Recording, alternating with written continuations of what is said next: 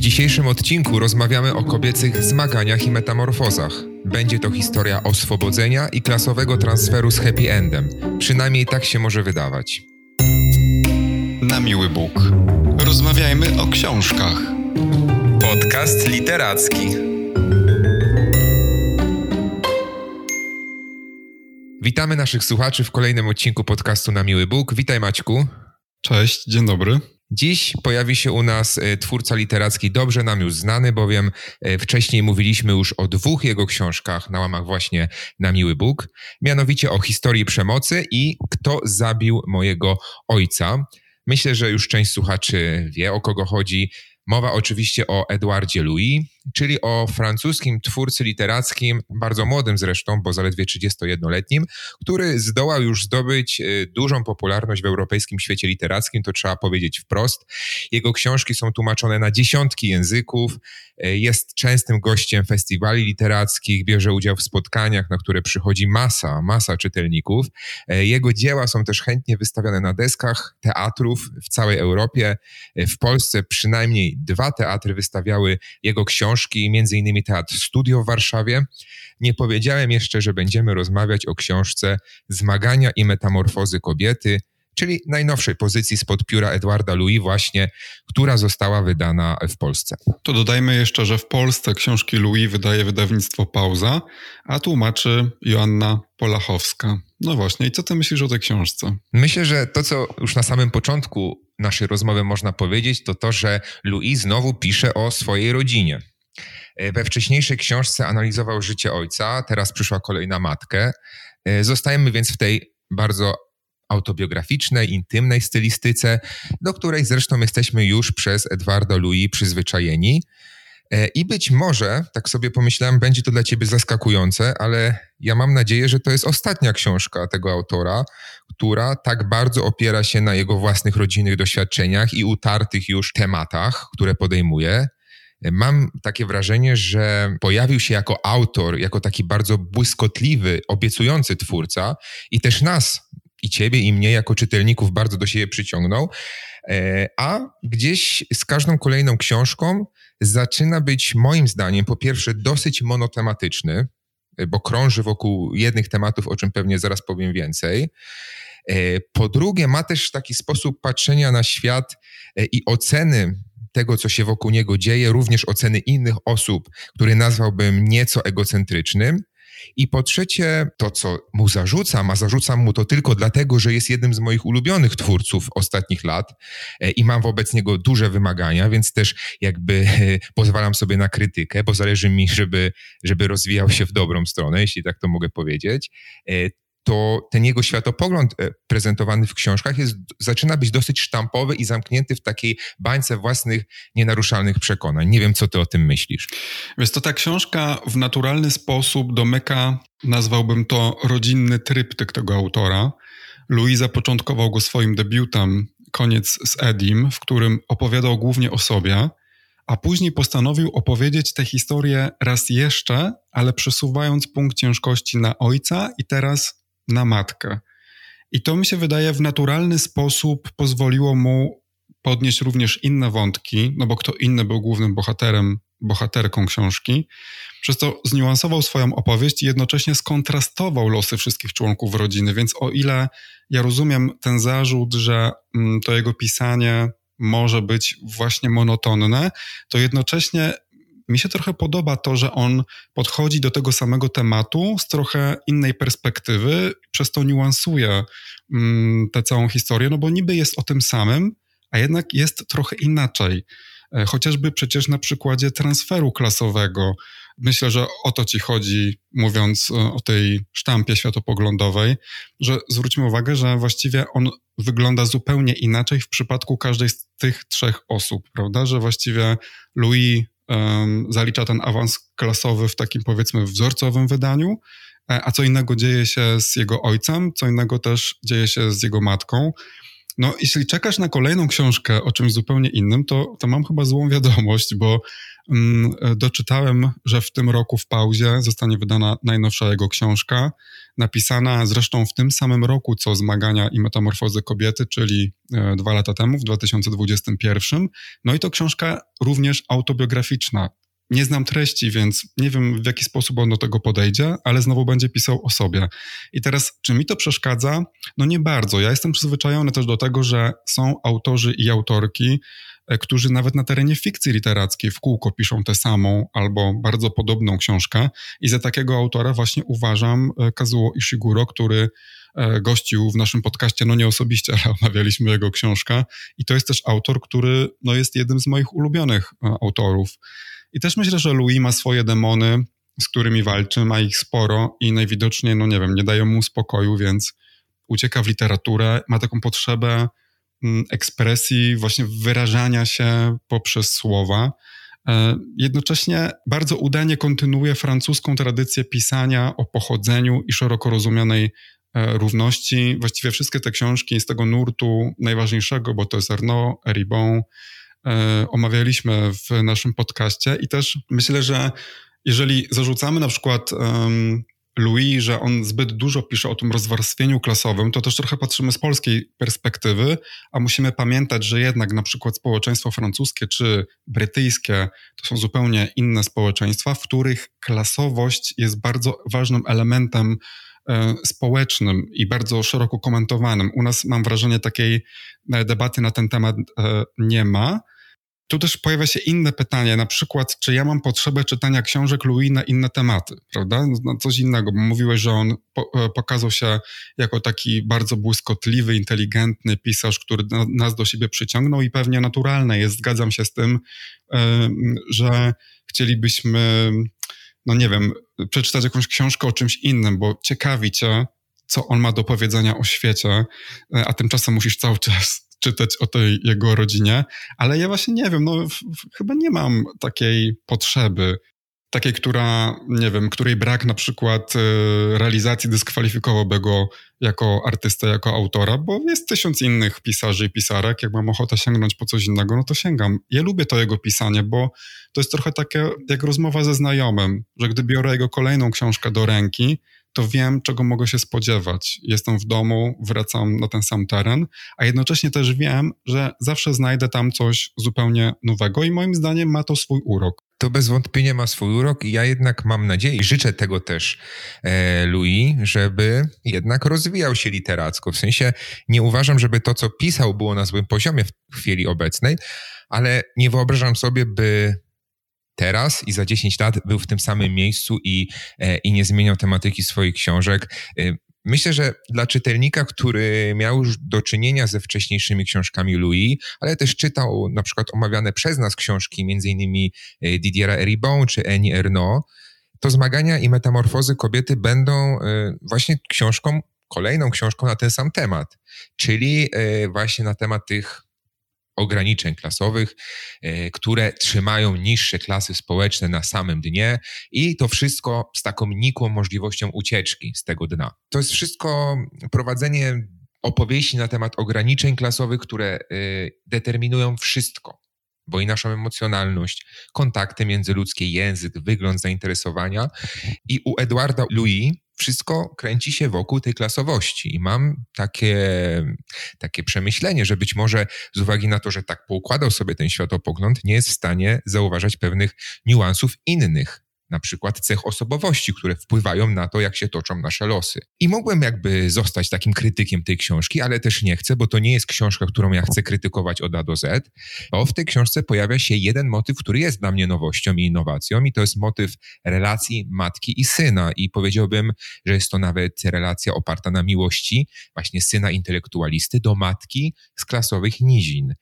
E, to brzmi trochę tendencyjnie, ale według mnie cała ta książka właśnie z takiego uczucia autora się rodzi e, i dzięki temu właśnie się broni i, ja ją za to doceniam. Ale zanim przejdziemy do szczegółów, to może zarysujemy też kontekst tej opowieści, bo myślę, że to będzie pomocne dla naszych słuchaczy. Ale jeszcze wiesz co, zanim o samym kontekście, bo obaj wspomnieliśmy już o Arnaud i Eribon, to tak, oni wszyscy piszą podobne książki, w pewnej części dotykają tych samych problemów, ale w, ja uważam, że to jest potrzebne. bo ich książki są pisane w różnych czasach, w nieco innych kontekstach społecznych, przez to stają się zapisem historii Francji, przynajmniej tej jej części, która odnosi się do społeczeństwa, do jakiejś myśli socjologicznej i tak dalej. I po prostu czytanie tych książek jest szalenie interesującym doświadczeniem. Ja na przykład żałuję, że w Polsce mm, nie ma takiej linii kolejnych generacji pisarzy, pisarek, którzy podnosiliby ten sam temat. Albo nie zauważyłem tego. No, na szczęście Francja nie jest tak kulturowo odległa od Polski i wiele z tych aspektów oczywiście da się przenieść na nasze podwórko, mimo że, tak jak e, wspomniałem wcześniej, Francja jest, była no, bardziej klasowo podzielona niż Polska. Te różnice są po prostu tam bardziej wyraźne. Ale wracając do książki, ona rozpoczyna się czymś w rodzaju genezy, Louis pisze, że wszystko zaczęło się od zdjęcia, które matka zrobiła sobie, gdy miała 20 lat, jeszcze przed zamąż pójściem i wydaniem na świat y, kilkorga dzieci. Jest na nim uśmiechnięta, jej twarz i poza przywodzą na myśl, tutaj cytuję, wolność, bezmiar czekających ją możliwości, a być może także szczęście. No i teraz, gdy autor patrzy na to zdjęcie, to on nie myśli o matce jako młodej dziewczynie z marzeniami, tylko o tym, przez co w życiu musiała przejść, że już nie wygląda tak jak ta dziewczyna ze zdjęcia. To jest e, dosyć taki ciekawy zabieg. I tutaj domyślamy się oczywiście, że widok młodej, szczęśliwej matki no, był dla autora szokiem, bo on właśnie zna matkę w zupełnie innej wersji, to znaczy już po tym, jak go urodziła. I ta kobieta jest kobietą zniszczoną, upokorzoną, zniewoloną, przynajmniej właśnie w jego mniemaniu, z jego punktu widzenia. No i ten kontrast między dwiema wersjami tej samej kobiety stał się przyczynkiem do powstania tej książki. E, przypuszczam tutaj, że Louis po prostu stara się zrozumieć, co poszło nie tak co stało się przez ostatnie 25 lat, z których 20 jego matka spędziła w nieudanych związkach. I to jest okres, o którym autor pisze: 20 lat jej życia okaleczonych i niemal zniszczonych męską przemocą i ubóstwem, między 25 a 45 rokiem życia, w wieku, gdy inni doświadczają życia, wolności, podróży, rozwoju osobistego. O, właśnie to jest ten cytat, y, który też utkwił mi w głowie po przeczytaniu, ale nie wiem, mam jakieś takie wrażenie, że to jest trochę egocentryczne pisać o własnym rodzicu w ten sposób, pozwalać sobie, dawać sobie prawo, aby podsumować życie jakiejkolwiek innej osoby niż siebie samego właśnie stwierdzeniem 20 lat życia okaleczonego i niemal zniszczonego.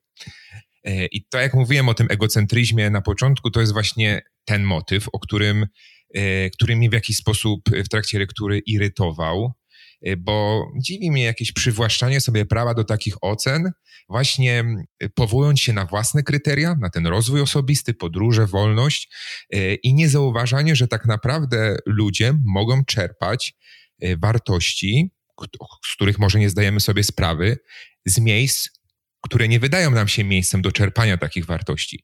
Nawet w tym ubóstwie można znaleźć rzeczy, które mm, będą dawać komuś satysfakcję, będą dawać taką niszę spełnienia.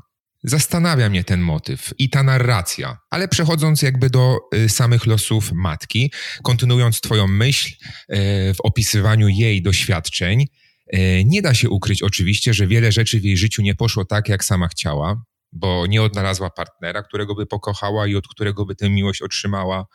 E, nie udało się jej też zostać kucharką, o czym zawodowo marzyła. No, nie wyglądała, nie mówiła tak jak osoby, które podziwiała. E, no i teraz można ją nazwać ofiarą klasową albo ofiarą przemocy domowej. E, może być też ofiarą niewykorzystanych szans. Właśnie to nie jest takie jednoznaczne według mnie i to nie jest jednostronne. Wiesz co, zgadzam się, że książka nie jest jednoznaczna w tym kontekście i rozumiem, co masz na myśli, mówiąc, że to zdanie jest bardzo kategoryczne. Ja nie wiem, czy ono jest egocentryczne, na pewno jest po prostu subiektywne. I mm, rozumiem to, że masz taki zarzut, że właściwie tylko my o swoim życiu moglibyśmy tak powiedzieć, prawda? Żeby to było tak 100% fair. I nie mam też pewności, czy wypada nam tak mówić o życiu innych osób nawet nam bliskich. Ja myślę, że um, większość osób, albo nawet nie wiem, czy nie wszystkie osoby, po prostu by zaprotestowały w takiej sytuacji, gdyby usłyszały takie zdania na temat swojego życia, bo jednak jako ludzie nie chcemy postrzegać siebie samych i nie chcemy także, żeby ktoś nas postrzegał w taki sposób, że 20 lat naszego życia poszło, poszło na marne, prawda? Natomiast jeśli na przykład ja przez 20 lat żyłbym u boku kogoś, kto jest ofiarą przemocy domowej, to być może użyłbym takiego samego określenia, że to było 20 lat życia okaleczonego i niemal zniszczonego, nie? bo przemoc domowa to jest jedna z najgorszych form przemocy, bo pochodząca od bliskich, od kogoś, kogo kiedyś się kochało, a czasami kiedy nadal się kocha.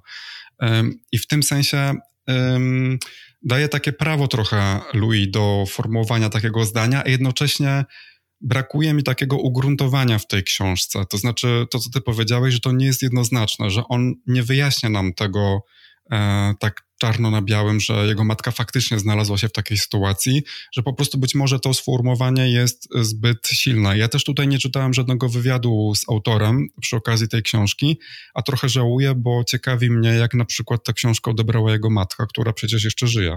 Oczywiście, ja też przez, całą, y, przez cały czas czytania tej książki zastanawiałem się, jaka była reakcja matki podczas czytania książki y, jej własnego syna.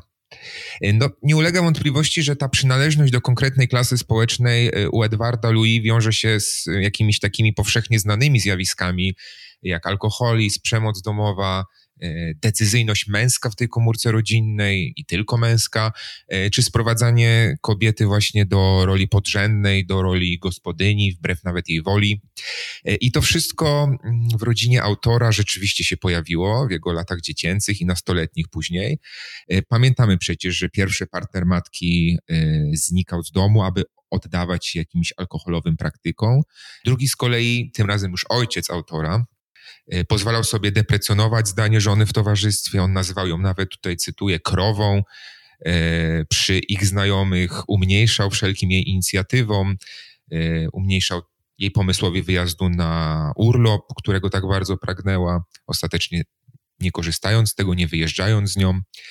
Nie da się więc ukryć, że ta rzeczywistość tej właśnie kobiety była no, opresyjna i praktycznie trudna do zmiany. Z tego chociażby względu, że no, kobieta posiadała liczne potomstwo, rodzeństwo Edwarda i biologiczne i przyszywane. E, I to, I te dzieci były po prostu w tym wieku, że całe zaangażowanie matki było kierowane w ich stronę. Nie było jakiejś możliwości na planowanie zmian, na przykład w postaci podjęcia pracy, czy w ogóle ucieczki od ówczesnego męża, ówczesnego życia w ogóle. No nie mówiąc już o realizacji własnych ambicji, marzeń, to już były słowa, które w ogóle nie pasowały wtedy do tej sytuacji. I, i to na pewno rodzi gruntowne frustracje. Tak, ta frustracja też wynika mm, z tego, że sytuacja Moniki, e, powiedzmy jej imię, mm, matki Eduarda, była o tyle niewdzięczna, że jej pochodzenie było nieco inne niż ojca. To znaczy, ona urodziła się na przedmieściu wielkiej aglomeracji miejskiej na północy Francji, a nie na prowincji, tak jak jej mąż. I to oczywiście nie była wielka różnica, ale wystarczająco, aby Monika czuła się z tego powodu dumna. Ona uważała na przykład, że wyraża się dużo lepiej od męża. I w pewnym momencie zrodziło się w niej takie przekonanie o tym, że zasługuje na lepsze życie i to przekonanie starała się też e, jakoś tak podbudować słodko-gorzkim, no, momentami zabawnym faktem, bo ona uważała, że e, pochodzi ze zrujnowanej rodziny arystokratycznej wobec tego należy się od życia więcej niż dostała. Oczywiście nie wiemy, czy to prawda, ale ta tęsknota za lepszym życiem przejawiała się też w wielu innych aspektach. I na przykład bardzo mnie ujął fragment, w którym e, matka Eduarda mówi o sobie, że jest francuską Moniką Bellucci, e, bo noszą takie samo imię, a nazwisko Bellucci brzmi podobnie mm, do Belugel. E, I mówiła, Monika Bellucci to włoskie tłumaczenie Moniki Belugel. Mówiąc to, gestem aktorki filmowej odrzucała w tył włosy pisze Louis. I zwróciłem na to uwagę, bo wiesz, takie fantazjowanie o tym arystokratycznym pochodzeniu, czy porównywanie się do znanych osób, marzenie o innym życiu, o życiu, życiem innych ludzi jest też pewnego rodzaju krzykiem rozpaczy. Jest też takim zdaniem sobie sprawy z własnej wartości przy jednocześnie beznadziejnym położeniu. No bo aspiracje Moniki to jedno, prawda, czy jej marzenia, a jej realne życie no to jest takie mocne zderzenie ze ścianą. I dostrzeżenie tego kontrastu, to znaczy zdanie sobie sprawy, że najprościej w świecie zasługuje się na coś lepszego, no musi obudzić w pewnym momencie opór. I tutaj właśnie widzę tę frustrację, o której mówisz. I to wszystko w niej narastało, narastało, aż e, w końcu wybuchło, bo ona zdecydowała się odejść, e, co też postrzegam oczywiście e, za jakiś akt odwagi. No i życie stało się po prostu nie do zniesienia. Tak, y, to życie wydawało się nie do zniesienia i rzeczywiście matka autora tkwiła w jakimś takim miejscu bez wyjścia, nie widziała możliwości, aby, aby zmienić swój status, ale zastanawiam się, czy też jakby postrzegasz ją jako osobę, która nie tylko doznawała jakiejś przemocy i uciśnienia, ale również y, była jakby sprawczynią tego, te, te, tego y, cierpienia względem osób, które w jakiś sposób od niej były uzależnione, chociażby wiekowo, w ten sposób wychowawczy, y, tak jak właśnie jej syn Edward. Były przynajmniej dwie takie sytuacje, które opisał autor, y, które właśnie charakteryzowałyby, nazwałbym to słabość matki, którą wyrównywała sobie z kolei przemocą właśnie względem innych. E, po pierwsze, to jak pojmowała miłość co opisał oczywiście jej syn, możemy mu wierzyć na słowo, oczywiście to jest jego wizja. On twierdził, że w jej życiu miłość była zawsze przestrzenią, gdzie albo się rządziło, albo się było rządzonym, nie zaś przestrzenią zawieszenia stosunków władzy. I druga sytuacja, którą opisuje Louis, która mm, jest nie tylko przemocą psychiczną, ale również świadczy o niechęci do własnego dziecka, którego też trzeba powiedzieć, życie w tamtym czasie zaczynało się trochę zmieniać e, w porównaniu z życiem rodziców, bo on poszedł do liceum do dużego miasta, zaczął po prostu szukać, mówiąc e, krótko, lepszej przyszłości. I w, te, w tym momencie też wydarzyła się pewna sytuacja, która mówiła wiele o stosunku matki do syna. W tym okresie właśnie pewnego dnia Edward wraca do domu z bólem brzucha, nie wiem czy pamiętasz tę scenę, i prosi matkę o pomoc, e, po prostu o wezwanie lekarza. E, I ta mu odmawia tej pomocy, bo uważa, że są to jego burżuazyjne słabostki, jego delikatność, jakaś nadinterpretacja fizycznych objawów i zostawia go samemu sobie. E, no jak się potem okazuje, to nie były wymysły, to był wyrostek robaczkowy w jakimś takim cięższym już stadium, który które, która to sytuacja mogła się generalnie źle skończyć dla chłopaka. On ostatecznie wziął sprawę w swoje ręce i sam udał się pilnie do lekarza.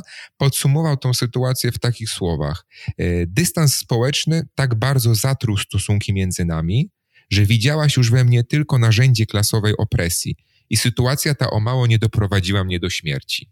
No tak, tutaj się zaczynają schody, bo ta relacja między nimi jest bardzo, bardzo skomplikowana. Ja nie postrzegam jego matki jako takiej matki przemocowej, to znaczy widzę w niej jednak bardziej ofiarę niż kata, czy kogoś, kto nawet powiela schemat przemocy. Naturalnie te przykłady przytoczone przez ciebie są dowodem, jak sam powiedziałeś, słabości, ale właśnie tak bym je nazwał. Jako słabość, a nie przemoc. Bo też zasadnicze pytanie jest takie, mm, tak mi się wydaje, na ile ona była tego wszystkiego świadoma. No, pamiętajmy, że czytamy jednak słowa Edwarda, znaczy pisarza, intelektualisty, który po latach dokonuje takiej właśnie skrupulatnej analizy swojej matki i to on uważa, że jej miłość e, sprowadzała się do tej wspomnianej przez ciebie reguły. Zresztą to on tę regułę zdefiniował, prawda? I też to według niego matka traktowała go jako narzędzie klasowej opresji. I on to wie dopiero teraz, e, bo się wyedukował, że tak powiem. Natomiast w tamtym czasie myślę, że jego matka robiła to zupełnie nieświadomie. To znaczy, chodzi mi o to, że ona nie mieściła się świadomie na swoim dziecku. Wydaje mi się, bo to też oczywiście jest tylko e, moje przypuszczenie, że takie zachowania z jednej strony były nieświadome, ale jakby wynikały bardziej z frustracji czy zwykłej niewiedzy, albo na przykład z depresji, która wpływała na jej odbiór świata, tam pada e, tego typu zdanie. No, wiadomo, że te słowa brzmią gorzko, e, te słowa e, Edwarda, które zacytowałeś, jest to pewien rodzaj takiego wyrzutu syna, który być może chciałby aby matka go kochała bardziej w dzieciństwie, ale z drugiej strony, i dlatego mówię, że jest ta, ta relacja jest niezwykle e, skomplikowana, zwróćmy uwagę na to, że Louis przyznaje się, że robił wszystko, aby przeszkodzić e, Monice własnej matce w staniu się jego matką. I to z kolei wynikało oczywiście z tego faktu, że on ukrywał przed nią swój e, homoseksualizm. I dlatego mówię, że mm, jak odwołuje się do tego tryptyku rodzinnego, tak to nazwijmy, to, że teraz jakby pierwsza książka była o Louis, właśnie geju, który robi coming out i z czym to się wszystko wiązało, a teraz poznajemy tę stronę właśnie tak trochę z perspektywy, z punktu widzenia matki, to znaczy on nadal opowiada sam o sobie, ale przez pryzmat e, matki jest to takie bardziej zniuansowane, bo on ukrywał przed nią swoje prawdziwe życie i to, kim jest, prawda? I w pewnym momencie on nawet pisze, że pierwsze strony tej opowieści mogłyby nosić tytuł Walka syna o to, by nie stać się synem. On używa słowa walka. I wiesz, sam trochę przyczynił się do stworzenia dystansu pomiędzy nimi. I oczywiście rozumiem, że to są sytuacje niezwykle trudne, czasami wręcz tragiczne, te związane z coming outem i ukrywaniem przed rodzicami tego faktu. Ale tak pomyślałem sobie, że jeśli robisz wszystko, aby druga osoba nie mogła cię prawdziwie poznać, to ja nie wiem po prostu, czy to jest fair rozliczać kogoś po latach, że nie obdarzył cię szczerą miłością. Nawet jeśli to jest matka, prawda? Bo jesteśmy już w kulturze po takiej debacie pod tytułem bezwarunkowa miłość matek do dzieci. Tutaj jest też inna sytuacja, że ona z kolei robi wszystko, aby utrzymać się na powierzchni, że być może po prostu brakuje jej już sił, aby, nie wiem, głęboko kochać wszystkich wokół, albo na przykład, aby dostrzec, że jedno z jej dzieci wymaga dużo więcej ciepła i miłości. Nie, nie wiem, czy można mieć do niej o to taką pretensję, e, jaką wydaje mi się, że Edward w tych słowach ma. E, a zwróćmy też uwagę na to, że on nie pozostaje jej dłużny, prawda? I również stosuje klasową opresję, na przykład wtedy, gdy wstydzi się własnej matki i mówi jej to wprost, i on to robi w sposób świadomy już. I to ma miejsce wtedy, gdy on już jeździ do szkoły, ma za sobą pierwsze kontakty z klasą średnią i nagle dostrzega, że matki innych uczniów i uczennic mówią inaczej, zachowują się w inny sposób. I w pewnym momencie mówi swojej matce, aby nie dłubała w nosie, gdy rozmawia, i aby próbowała mówić poprawnie. Inaczej narobi mu wstydu. Takich słów używa, a matka wtedy um, zatrzymuje się, spogląda na niego i rzuca, ale z ciebie gnojek. I strasznie mnie ten moment poruszył, chyba nie wiem, czy nie najbardziej w całej książce, bo o ile każdy z nas w okresie nastoletnim przechodził taką mniejszą lub większą fazę wstydu ze swoich rodziców, za te całusy, podwożenia pod szkołę i tak dalej. Tak tutaj to poszło dużo dalej i przyznaję, że ten fragment książki był też dla mnie momentem bardzo głębokiej refleksji. Tak, to był emocjonalny fragment, bo czytelnik też tak automatycznie zaczynał empatyzować z, tym, z tą matką, z tym, że została w jakiś sposób poniżona. E, a, a, była to przecież osoba, której i tak w życiu nie szło, to takie kopanie leżącego rzeczywiście dotyka tym bardziej.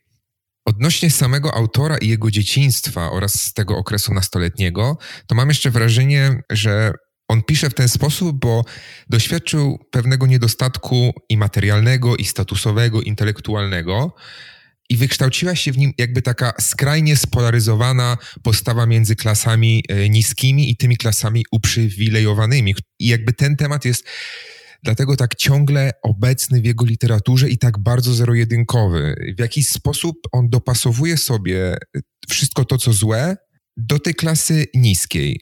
W jakiś sposób dopasował on sobie to, że wszystko co złe spotyka ludzi postawionych nisko i odwrotnie w przypadku ludzi uprzywilejowanych. Wokół właśnie tej wizji, tej koncepcji szereguje swoich bohaterów, w tym przypadku e, członków e, swojej rodziny. Ja wiem oczywiście, że on pisze o, o, o, rzeczywistości własnej, natomiast jakby jego światopogląd, nakładka, którą może mieć, e, jakby pozwala mu dostrzegać tylko konkretne cechy, które właśnie pasują do jego, do jego wizji. I mam wrażenie, że o ile w jego pierwszych książkach taka wizja była całkiem odkrywcza, interesująca socjologicznie, taka do zastanowienia się nad nią, o tyle jakby to kurczowe trzymanie się takiego podziału przez kolejne książki sprawia, że jego teksty y, czyta mi się mówiąc wprost coraz gorzej, y, bo zaczynają się robić y, tendencyjne. Zaczynają trochę trącić uniwersalizmem i y, pomijają niuanse osobowościowe chociażby, jakby mamy przyjęte, że ta klasa jest taka, ta, ta, taka i jakby nie ma żadnych możliwości zmian w obrębie tych klas. Dlaczego powiedzmy sobie, szczęście musi wiązać się zawsze z tym uprzywilejowaniem społecznym. Dlaczego ubogi to ten patologiczny? E, nie wiem. Dlaczego ubogi nie znajduje swojej niszy i spełnienia właśnie poza doznaniami materialnymi? E, jakby na te pytania nie ma odpowiedzi w książkach y, Edwarda Louis, jakby w ogóle tego typu motywy nie są podjęte. Jest tylko jeden, jedno właściwe rozwiązanie sprawy, jeden właściwy, zastany porządek świata, klasowy. Mówisz trochę tak, jakby Louis pisał fikcję i miał wybór, jak uszeregować swoich bohaterów. To są książki autobiograficzne i ta wizja czy koncepcja, o której ty mówisz, no nie jest jego wymysłem czy jakąś nakładką, którą sobie tutaj położył, tylko to jest historia jego rodziny. Zmierzam do tego, że skoro on w kółko pisze o tych samych osobach, no to trudno oczekiwać jakichś drastycznych zmian w kontekście socjologicznym. Moim zdaniem jest właśnie dużo niuansów, ale właśnie one wszystkie rozgrywają się w ramach tej samej opowieści. I myślę, że gdybyś spytał autora, czy w paryskiej klasie mm, średniej można spotkać zachowania patologiczne, albo czy wśród ubogich na prowincji można spotkać ludzi spełnionych i szczęśliwych, no to idę o zakład, że uzyskałbyś tylko jedną odpowiedź. I sęk w tym, że w jego życiu to się potoczyło inaczej i on o tym pisze. I też nie mam pewności, czy to jest akurat czarno-białe, bo jak spojrzymy na historię przemocy, to w gruncie rzeczy jest to książka o tym, że możesz e, w, osiągnąć awans społeczny, i wcale nie będzie on gwarancją bezpieczeństwa czy szczęśliwego życia, prawda? Bo możesz mieszkać w Paryżu, być intelektualistą, a też może spotkać cię zło.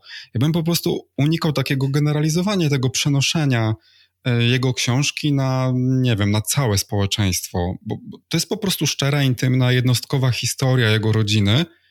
I takie historie nie mówią, tak jest u wszystkich, tylko mówią, tak było u mnie. Mhm.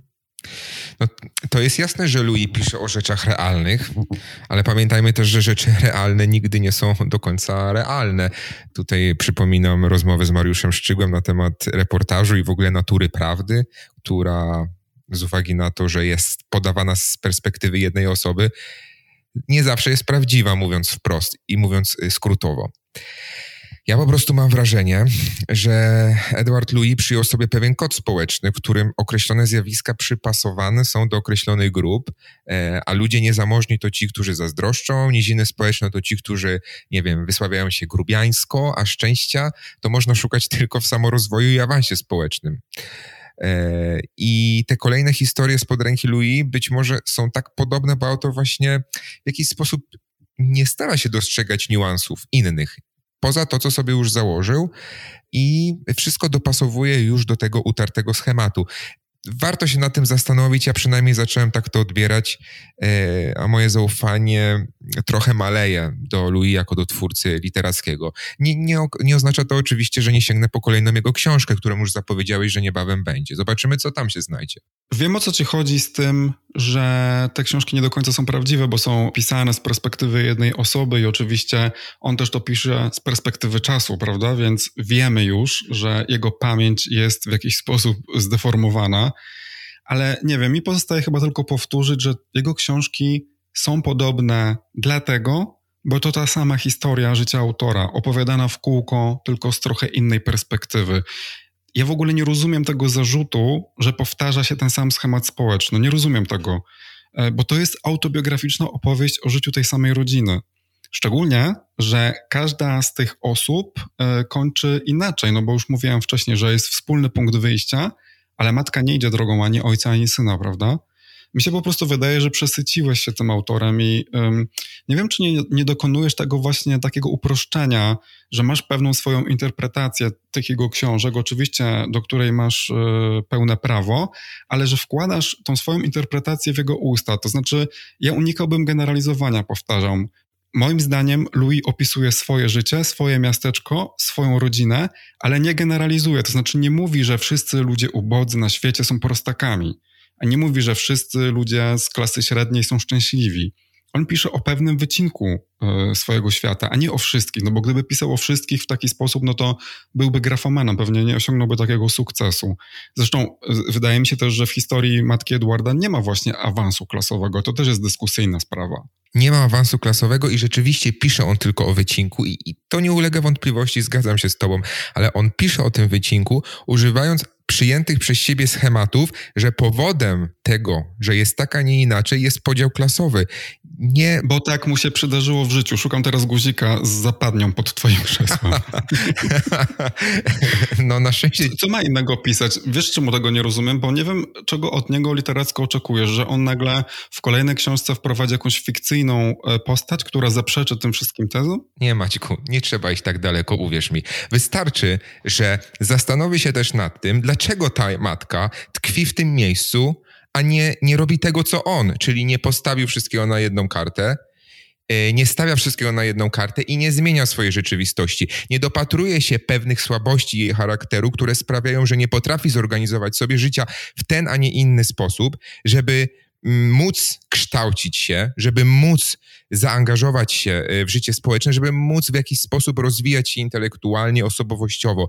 On nie dostrzega takich braków, on dostrzega tylko braki statusowe, tak? I to, mnie, I to mnie boli najbardziej w tej lekturze, że staje się to tendencyjne, że cały czas szukamy po prostu e, powodów e, braku sukcesu w przynależności do klasy. A tak ja to rozumiem, ale wiesz co, jak ktoś ma 45 lat, to naprawdę nie można od niego wymagać, żeby poszedł do szkoły i się kształcił. To jest, to jest zupełnie, zupełnie inny start i z jakiegoś powodu dokonywała też złych decyzji w swoim, e, w swoim życiu, również e, w tym początkowym okresie. I absolutnie nie krytykuję tego. E, to jest bardzo ludzkie i to zdarza się wielu osobom. To się zdarza nam, to się zdarza naszym bliskim. Chodzi tylko o to, że umiejscowienie przyczyn tylko w klasowości jest moim zdaniem tendencyjne, a to się powtarza przez całą tą książkę. Mhm. Okej, okay. Co do wspomnianego przez ciebie awansu społecznego. My wiemy ostatecznie, że matka e, zostawia opresyjnego męża i przeprowadza się do Paryża e, i tam rozpoczyna nowe życie. Właśnie to pięknie brzmiące nowe życie, które sprowadza się, mm, jak to określa też Edward Louis, jej syn, do wolności. I ta wolność to właśnie możliwość ubierania się w lepsze rzeczy, pokazania się w nich przed innymi, to też wyjście do ekskluzywnej restauracji, do której kiedyś nie miało się wstępu. To też bardzo charakterystyczna scena, o której się nie, pewnie nie zapomni po lekturze.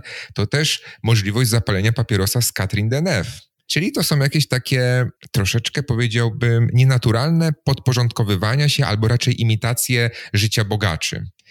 Czy jest w tym jakiś awans? Może awans intelektualny albo emocjonalny, czy osobowościowy? No właśnie nie wydaje mi się. Wydaje mi się natomiast, że ucieczka matki z prowincji do miasta jest po prostu jakiegoś rodzaju zapewnieniem sobie podstawowych i koniecznych do takiego zbalansowanego funkcjonowania warunków życia bez przemocy psychicznej, bez uzależnienia finansowego, chociaż z tym też tak nie do końca wiemy, jak było, bo matka zostaje jednak na utrzymaniu nowego partnera. Przynajmniej tak jest do momentu zakończenia książki. I bez wątpienia nie jest to awans społeczny, nie jest to rozwój osobisty człowieka, jakby to można było na to spojrzeć z dzisiejszej perspektywy. Może to jest jakiś dobry początek w, do, w, dokonywaniu kluczowych zmian we własnym życiu, w, w jakiejś drodze do stanu, e, w którym na powiedzmy nasze dobre samoczucie nie będzie wpływała już opinia innych, ale właśnie ukształtowanie własnych przekonań, na które, e, w które się wierzy i które można może bezkompromisowo realizować. I pod tym względem ta przeprowadzka daje takie możliwości i jest to jakiś początek tworzenia się wolnej osobowości tej kobiety, ale na pewno nie jest to fakt dokonany. Zgadzam się z Tobą w tym, że ta przeprowadzka faktycznie polegała w głównej mierze na takim ułożeniu sobie życia, aby odzyskać równowagę że z jej życia nagle znika przemoc, pojawia się szczęście i wolność, ale ja zupełnie inaczej rozumiem to, czym jest dla niej wolność. W kontekście tej wolności miałeś szansę skupić się na jej osobowości, a właśnie skupiłeś się na tych rzeczach materialnych, które są efektem jej osobowości, znaczy jej decyzji. W mojej ocenie właśnie w ogóle nie chodzi o te rzeczy materialne, które właśnie nie do końca są jej udziałem, bo ona nadal kupuje w tanich supermarketach na obrzeżach Paryża, y, dalej nie wyjeżdża poza granice kraju. Tak jak powiedziałeś, nie zarabia, jest finansowo zależna od swojego partnera. To na przykład, że syn zaprasza ją do drugiej restauracji, a matka pyta, czy może sobie zamówić szampana, no to nie odczytuje tego jako objaw imitacji życia bogaczy, tylko po prostu sprawienie sobie drobnej przyjemności, też spróbowanie czegoś, do czego wcześniej nie miało się dostępu.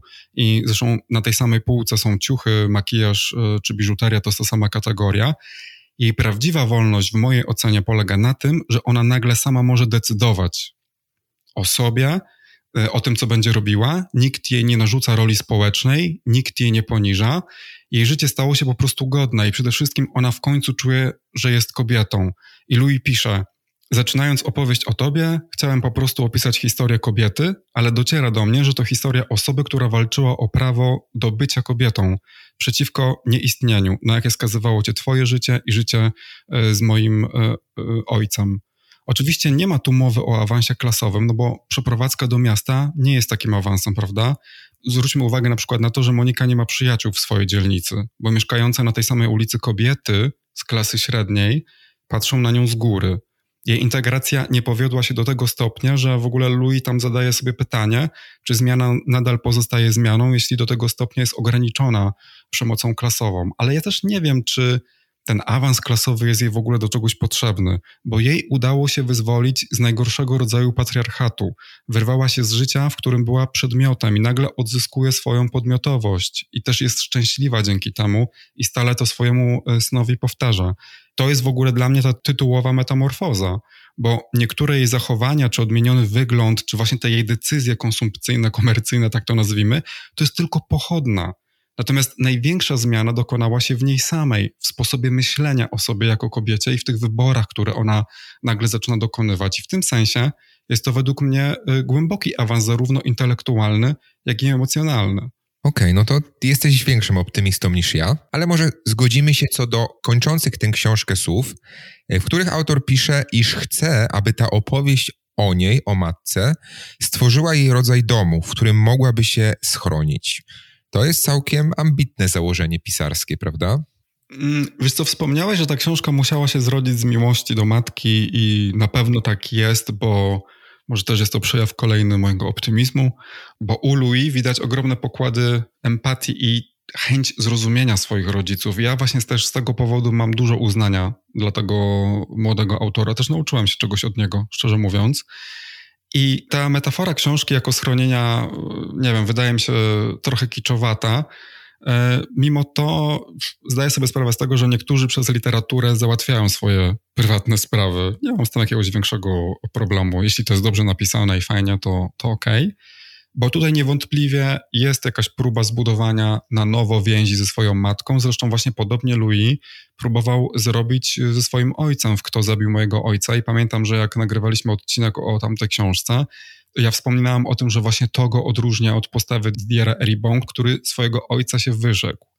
I to też niech będzie kolejny dowód właśnie na to, że może warto pisać o tym samym, bo można ostatecznie dojść do zupełnie różnych wniosków. No, to jest bez wątpienia książka refleksyjna i też taka introspektywna, bo Louis nie tylko próbuje właśnie zrozumieć doświadczenia swojej matki, jej motywacje i przemiany, ale też no, ponownie zgłębia swoją e, własną tożsamość i, i, pochodzenie. I tylko, że właśnie znowu robi to teraz e, z perspektywy e, matki albo przez taki pryzmat swojej matki. I z tego na pewno rodzi się, nie wiem, jakaś forma akceptacji, której być może matka Eduarda potrzebuje którą będzie postrzegała jako pewien rodzaj miejsca, w którym czuje się zrozumiana e, i wspierana. Nie wiem, może w tym sensie ta książka będzie dla niej schronieniem, a może wcale nie będzie, bo może się po prostu wkurzy albo się wkurzyła, jak to przeczytała. Dlatego powtarzam jeszcze raz, że żałuję, że nie przeczytaliśmy sobie żadnego wywiadu, chociaż też nie wiem, czy są wywiady z jego matką, czy tylko z Louis, który być może tam znowu wszystko trochę cukruje.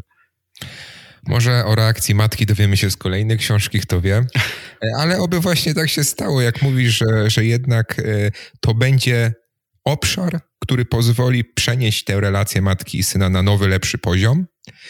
E, tego życzę autorowi i jego matce. Nam jako czytelnikom życzę z kolei, tu będę znowu złośliwy, dzisiaj coś mi ta złośliwość nie ustępuje. Czytelnikom życzę z kolei, abyśmy mogli doświadczać również metamorfoz, tym razem literackich, czytając kolejne książki Edwarda Louis. E, Maćku, mamy bardzo różne zdanie na temat tej książki. Dlatego zachęcam też naszych słuchaczy do przeczytania lub po prostu już do podzielenia się opiniami. Dziękuję Ci bardzo za rozmowę. E, słyszymy się w następnym odcinku podcastu na Miły Bóg. Do usłyszenia. Dziękuję bardzo, do usłyszenia. E, miłego dnia, Kamilu, nasycony książkami Edwarda Louis. Na Miły Bóg. Rozmawiajmy o książkach. Podcast literacki.